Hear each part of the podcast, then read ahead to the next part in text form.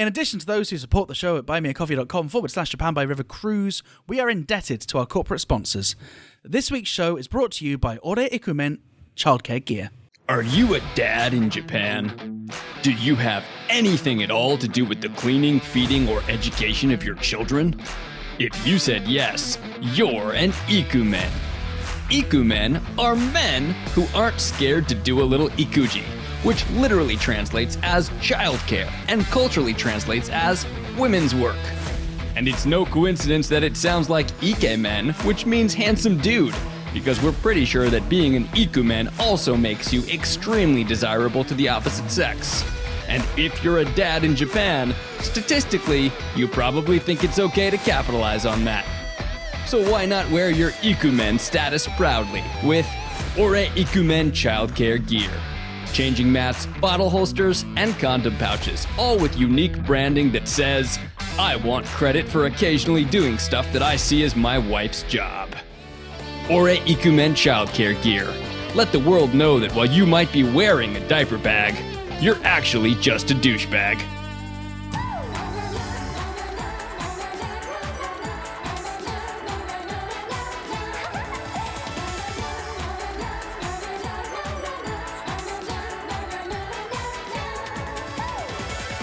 Brian, and welcome back to Japan by River Cruise. I'm Bobby Judo, And I'm Ollie Horn.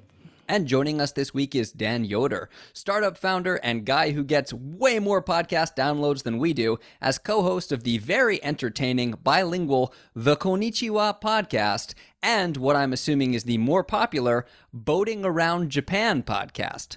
Dan, we are a huge fan of one of those podcasts. Hey, hey, Thanks for being here. thanks for having me. On this week's show, Japan and the world at large continue to grow ever more dismaying. But like Roberto Benigni in Life is Beautiful, we still have to try to convince our children that we're not in a death camp.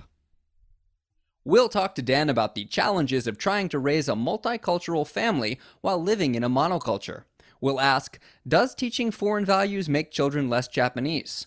Shouldn't a child learn to speak proper Japanese before filling their little head up with English stuff? And some other questions my Japanese father in law doesn't actually want an answer to. Plus, Ollie's got your weekly River Cruise recommendation. Ollie? Yes, Bobby, this week's recommendation is a sponsored river cruise, the International Waters River Cruise, run by what appears to be a private medical clinic. They haven't given us any details about the cruise itself, other than it costs 10,000 US dollars for the trip, and they are specifically targeting business executives. The dress code is any clothing that allows quick and easy access to the upper arm, and the marketing pamphlet guarantees the passengers will feel immune from the main worries of the world. Sounds lovely. Also, the JET program finally makes a foray into the high stakes world of river cruise operation. Their innovative business plan is to bring in riverboat workers from abroad, and although none of them will actually be qualified to work on a riverboat, it's hoped that they'll bring about more grassroots internationalization. And they hope to accomplish that mainly by having a statistically significant percentage of their employees marry the locals. More on that later, but first, Soap Talk.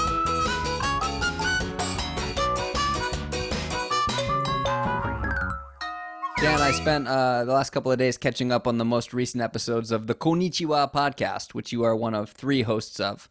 And I've got a very pressing question. Uh, how many times a day Tell do you me. wash your hands? Somewhere between five and a hundred. I'm narrowing in. I'm narrowing in on a number here. Can I just say, by pure accident, we managed to have had the most authentic soap talk we've ever had. yes. Yeah? Yeah. So your last That is episode. Very. Very good. Congratulations! You can end the podcast now.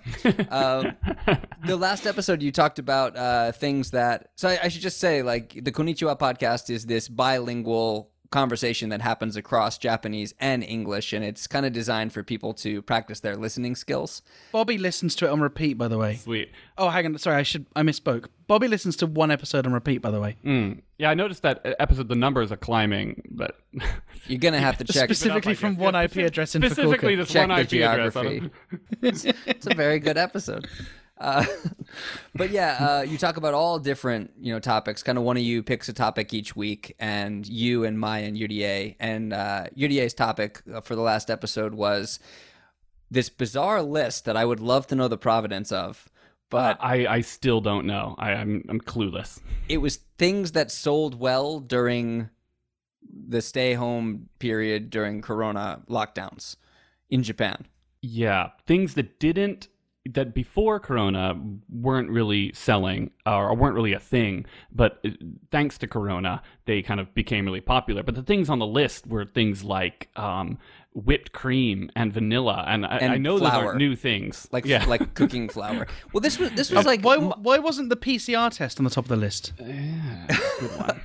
yeah, like you guys guessed it, stuff like toilet paper and uh, and masks and things like that that definitely sold more than anything else. But my suspicion, the impression that I got was that she was looking at some sort of BuzzFeed list that a staff writer had just put it together based on what they felt like that day. Yeah, I, I had a, a similar theory, but it was just that Yudia panicked and more or less like found like the world's worst list, and then kind of had to stick with it because it was her list. But yeah. Well, I think the the randomness and kind of like the weird stuff that comes up is what makes it such a good listen. And one of my favorite moments from my favorite show, uh, the one that I was on, was how I started talking about the Saga Balloon Festival, and out of nowhere, Mai was just like, "Nope, can't deal with balloons because of the time I worked for Virgin Air and crashed in a hot air balloon."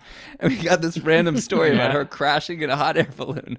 yeah, that's a pretty crazy story. The the virtue of your podcast though is that you you do just flip from one topic to another, and that really does train your ear, right? Because you're having to be exposed to vocabulary that you may not be familiar with. Yeah. and also you, you do so in a nice way. I mean, none of you, unlike our podcast, which is we have a hard agenda and we have failed unless our listeners feel sad at the end of it uh, than, than than the start.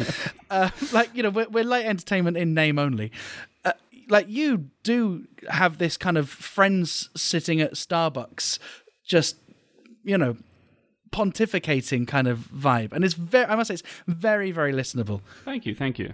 Yeah, I mean, we're we're three friends, and we're sort of separated by by distance, and we get together once a week to record. So it's sort of an opportunity for us to catch up, and it really does kind of feel like friends who are just meeting out. Um, and we're also really like we kind of have a lack of agenda, and that's a good thing and a bad thing because our our shows are really kind of um, I'd say they they can go it can go either way. Sometimes it's like what are we even talking about right now? But but at the same time you know it gives variety and there's kind of a a little bit of a, uh sense of the unexpected that might pop up here and there. Well, I think this week we're going to take a leaf out of your podcast, and uh, normally we we address something newsworthy each week, which is kind of us responding in a state of panic and trying to trying to make it funny uh, and relatable, um, and and having to be responsive and have this nasty sense of urgency. Your podcast has none of that, so we're going to try that this week and talk about some news which is five years old, which is Bobby's got twins. Yeah, instead of uh, obsessing over the present, we're gonna obsess over the future. Right, exactly. so let's take a look at the news from five years ago.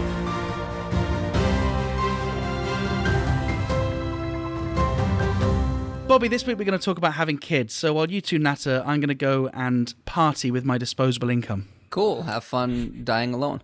Uh, yeah, I've been uh, tracking a handful of news media trends, uh, starting with the Nike commercial that we talked about uh, last year with Baye McNeil, uh, focusing on uh, you know half or non-ethnically Japanese children.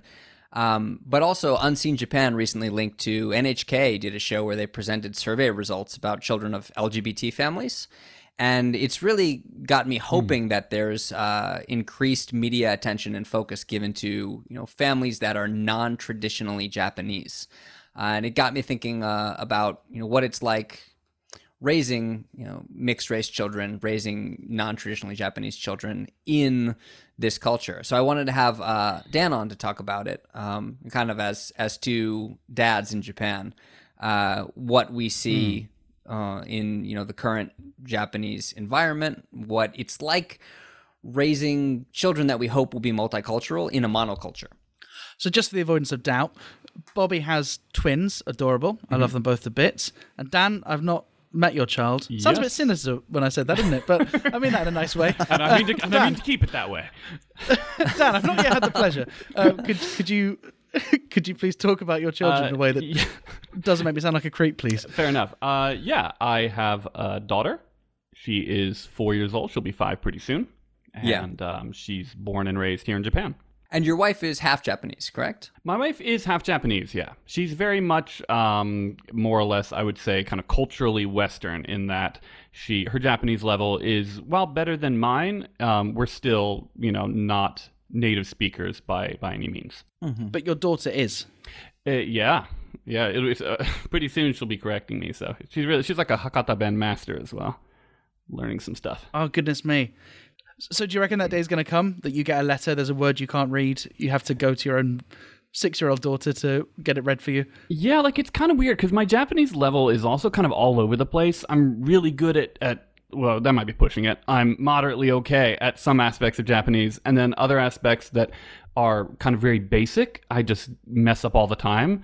Um, like Yeah, I said, my grammar is just really odd, whereas my my kanji reading is is comparatively really good. So I, I think it already like she'll come back from school. She's four Yeah. years old, and she'll say a word, and I just don't know the word or like her, her the way she uses her grammar. But I'm not sure because her grammar is also pretty suspect.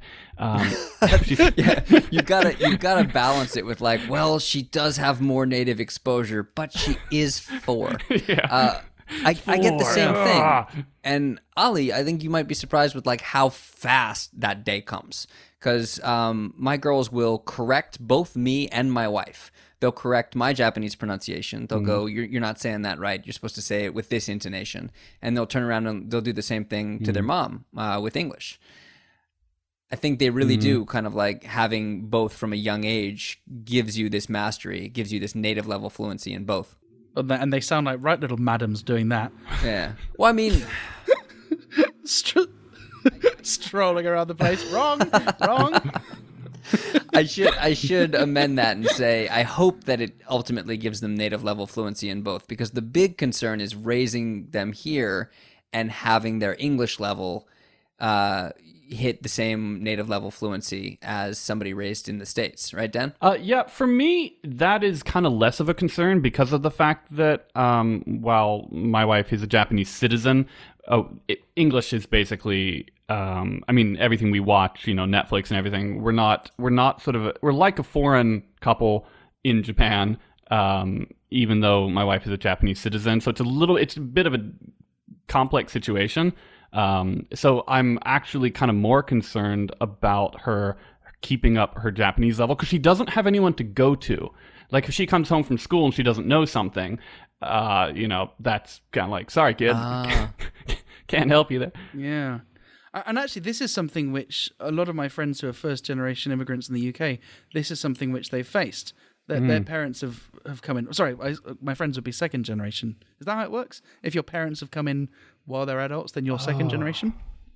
Anyway, look, they're, they're, they're British, but they had exactly that. That, and, and it's not just a language thing; it's also just not having been in that school system, right? So, mm-hmm. like, a disadvantage that they might have is, well, their parents don't haven't taken that particular exam, irrespective of mm. whether they know the, the the stuff in the exam or not. It's just they haven't, they're not familiar with how the school system works because they went to a completely different one. So maybe there's more than just culture, just language. It's also culture, right? Yeah, Yeah. Yeah. I get the sense from most of the people that I talk to that that the main concern is that Japanese overtakes the non-Japanese language if you're going to school and raising your kids in Yeah. Japan. Dan, do you think that school will eventually, you know, compensate for uh, the home environment being all English? Because there's so many people who try to do what you have. There's so many people who strive for a 100% home English environment. I mean, I do. Right. Yeah, yeah. Um, I I'm hoping, but I also don't want her to have this sort of like I don't know this like complete separation. Like school is Japanese, home is English, sort of thing. So I try as much as possible to kind of when I pick her up from school and when we come home, I'll speak to her in Japanese and kind of just I don't want her to have that kind of dividing line because she is Japanese. She doesn't look Japanese at all, but um, you know, that, I mean, that's sort of what we're talking about is that kind of non-traditional Japanese person, like, Right. and she's very much viewed as a foreigner at school, and that's just sort of the way it is. But I want her to feel comfortable um, with being able to kind of hold her own in Japanese.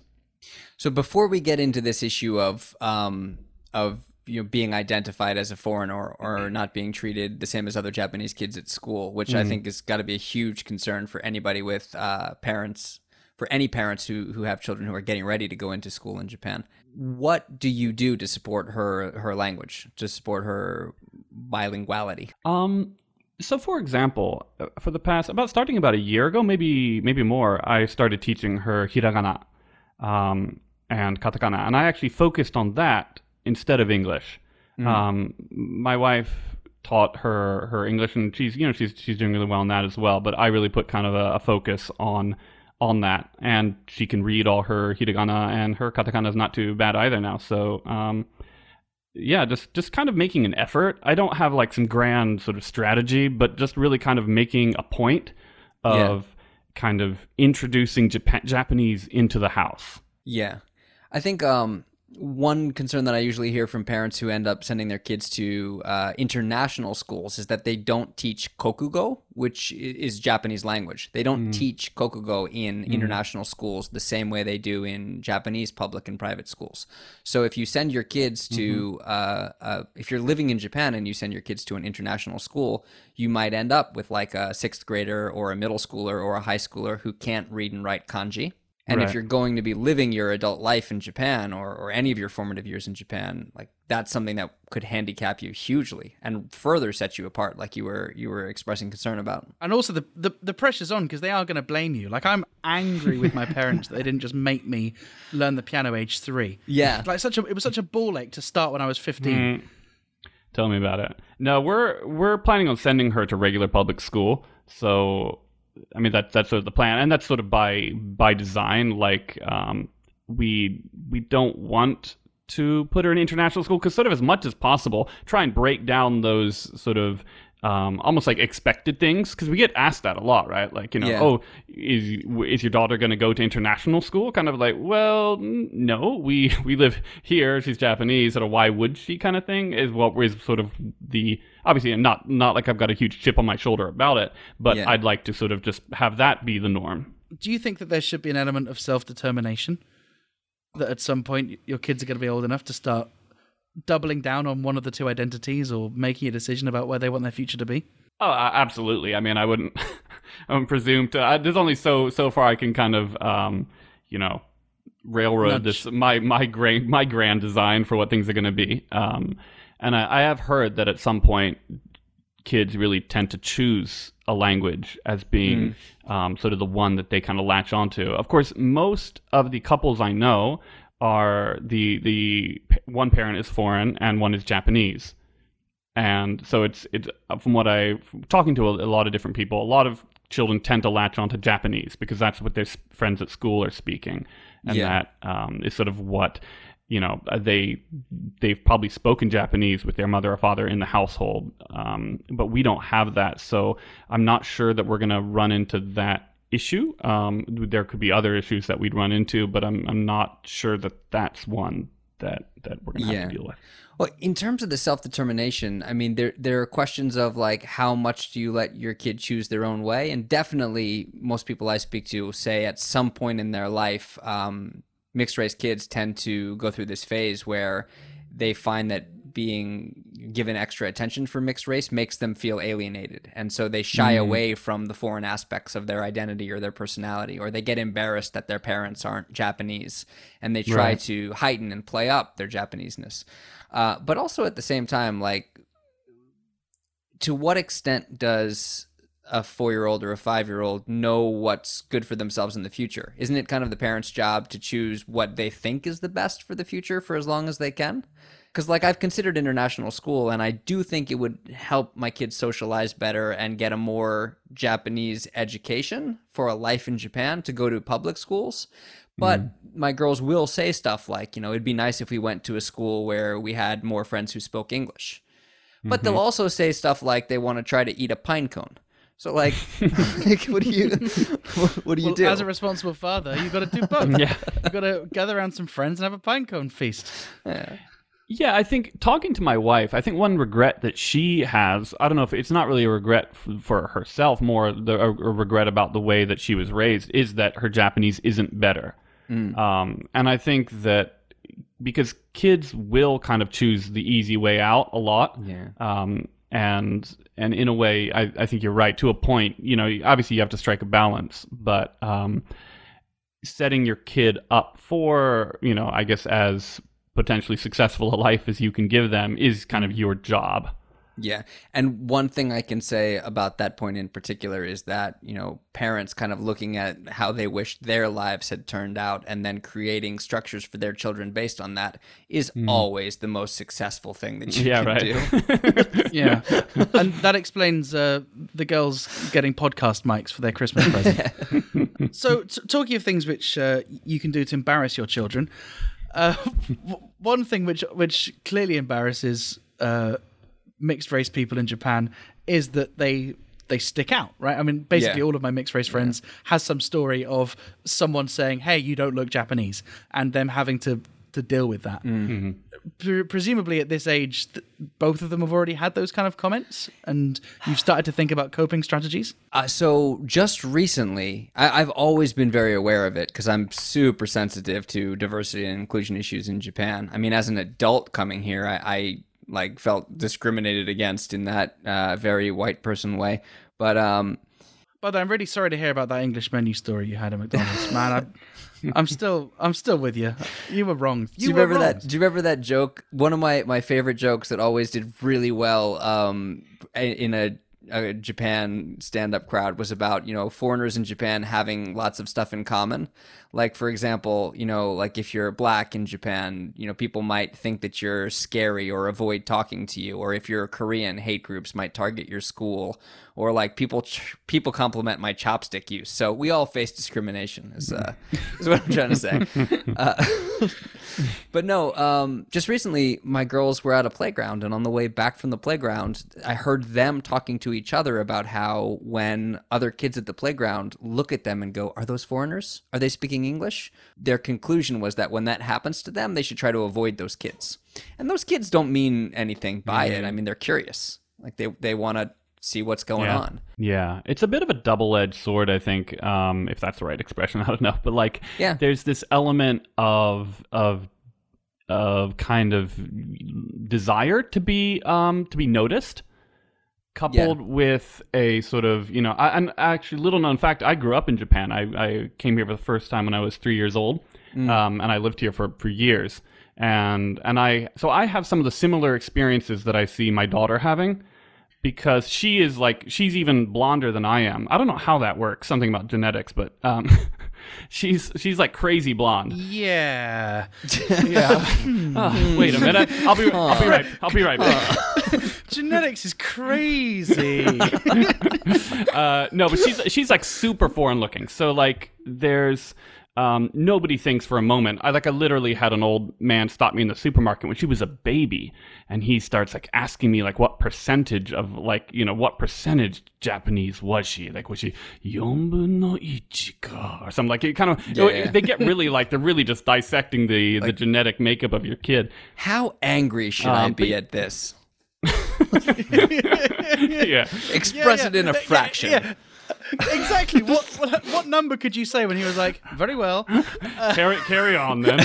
yeah, Yeah. No, but but to my point is just that I think there's kind of a it's a double edged sword in that there is sort of this desire to be to be noticed and stand out stand out, and you do kind of get some benefits from that. You know, it's a Yeah. good feeling when people compliment you on your chopstick l- u- usage, as as we all know. Um, but it's also kind of annoying when you know you're constantly, especially in the case of someone like you know like my daughter who is Japanese. Um, to be it's i'm sure it's going to be annoying for her as she gets older so it's just Yeah. going to be something that i guess she'll she'll kind of have to deal with So there is this sense in Japan that you know people who don't look Japanese don't get seen as Japanese, even though more and more so they are. I guess I wanted to ask about cultural messages that you know we get in Japanese society overall, especially that kids might pick up on. Uh, what are kind of like the cultural uh, morals that Japan communicates that that you like or what are the ones that you don't like you know what is it about you know japanese culture that you'd like to incorporate into your child's life and what are the cultural values that you would like to teach differently hmm that's a good question um i mean i love japan um i don't really. That'll do. Yeah, right. No, like That's, uh, that's all Japan wants to hear. no, I really, I really do, and I don't. Um, one thing I really don't want to kind of be is someone who kind of you know has a lot. I don't have a lot of negative things to say about uh, about Japan. Um, and one thing that I really do like about it is the sort of sense of like civic responsibility that people Mm. have. Um, I think that's a really big one, especially seeing you know the what's going on in most of most of the world. Oh, yeah. Um, I, that aspect of um, I think the way that Japan raises its kids, um, you know, obviously there's there are there's plenty to uh, to probably you know go on about, but uh, I do really think probably that aspect is the one that I want to incorporate the most is that sense That's- of kind of yeah. civic responsibility. That's really interesting because um, traditionally I've always kind of balked at this idea of Japan looking at any kind of positive qualities, including the civic responsibility, and identifying them as Japanese traits, as going like, oh, Hmm. you care about other people, oh, you keyword scow, like sure. you're, Yeah, yeah. you're you're thinking about other people, you're so Japanese, and it kind of implies that Hmm. non-Japanese people can't do that, but. I love that you Hmm. pointed out that like you see civic responsibility through the lens of looking at other countries, and especially right now with the mask debate in America about Right. whether or not wearing a mask is something that you know, should be mandated or does it violate your civil rights. Um, that really does kind of like suggest to me that maybe there is something on a cultural level where Japan does take other people into consideration a bit more. And it might also suggest that the whole conversation we had about do you want to offer them a choice? That choice may not exist if only one of the two countries still exists. Uh, yeah, I, I think, like you say, it's not black and white, and obviously there's going to be some, you know, not everybody behaves in, in a certain way, but but I think Yeah. on the whole, the fact that there is a an, an amount of care, whether that is just so as not to be perceived as being, you know, an an oath or whatever the uh, the reason is, there is still a lot of kind of care given towards other people here. I feel. What about in terms of things like feminism and gender equality and diversity, which some people, myself included, might say that Japan is way behind on? Mm. Especially like you've got a daughter, like you you want to. I assume, like maybe I shouldn't assume. Do you want your daughter to have equal rights, Stan? Uh, is this is this the same question as the hate crime one? Should I just put them together? uh, yeah, I guess it's it's pretty. Sorry, how should I don't want to. Obviously, that was a joke, so I don't want to pretend like I'm actually consciously thinking of that. No, no, no. giving a response to it. you, um, we'll we'll take that answer that you want your daughter to yeah, have equal yeah, rights. yeah. Wanted to have equal rights. Um, I definitely I've noticed in the in professional environments That's here. the correct answer, by the way. I've just checked. I passed. Sweet.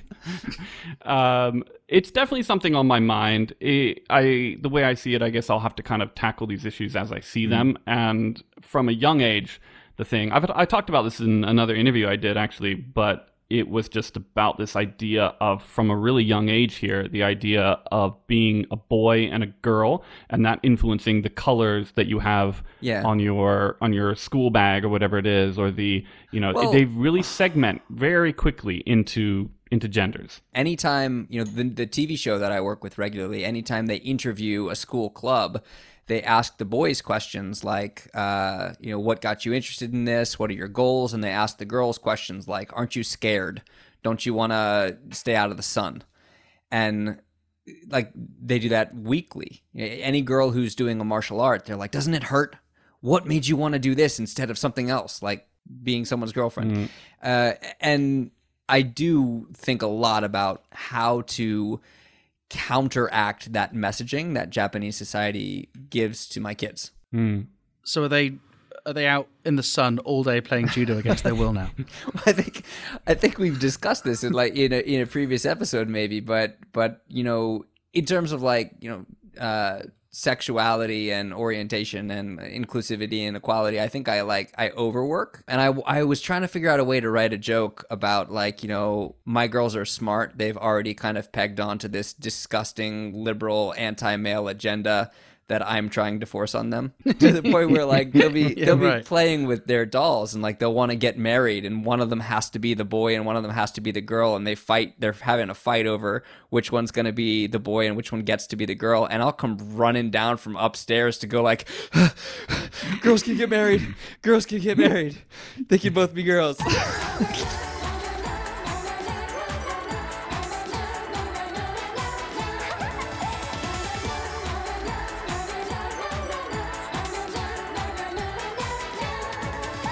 Hey, thanks very much for listening to Japan by River Cruise. If you're new to the show, don't forget to subscribe wherever you're listening to this. And if you're old to the show, don't forget we have a mailing list available at japanbyrivercruise.com. Enter your email, and once a month, we will spam you. Thank you very much to our guest this week, Dan Yoder. It was great to compare parenting strategies with you. I look forward to seeing whether or not any of our kids turn out okay. Fingers crossed. Thanks so much for having me on. It's really fun. Not at all. Dan, is there a, a particular episode of your podcast, the Konnichiwa podcast, that you'd recommend to our listeners? Uh, there's this one we had this guy on. His name's Bobby Judah. It's phenomenal work. Wrong Oh, answer. oh, so I f- forgot who I was talking to. uh, no, you can find us anywhere you listen to podcasts. Uh, we have a website, conipo.com. But yeah, Apple, Spotify, we're, we're where you listen. We'll link it in the show notes. Thanks everybody for listening, and we will see you next week.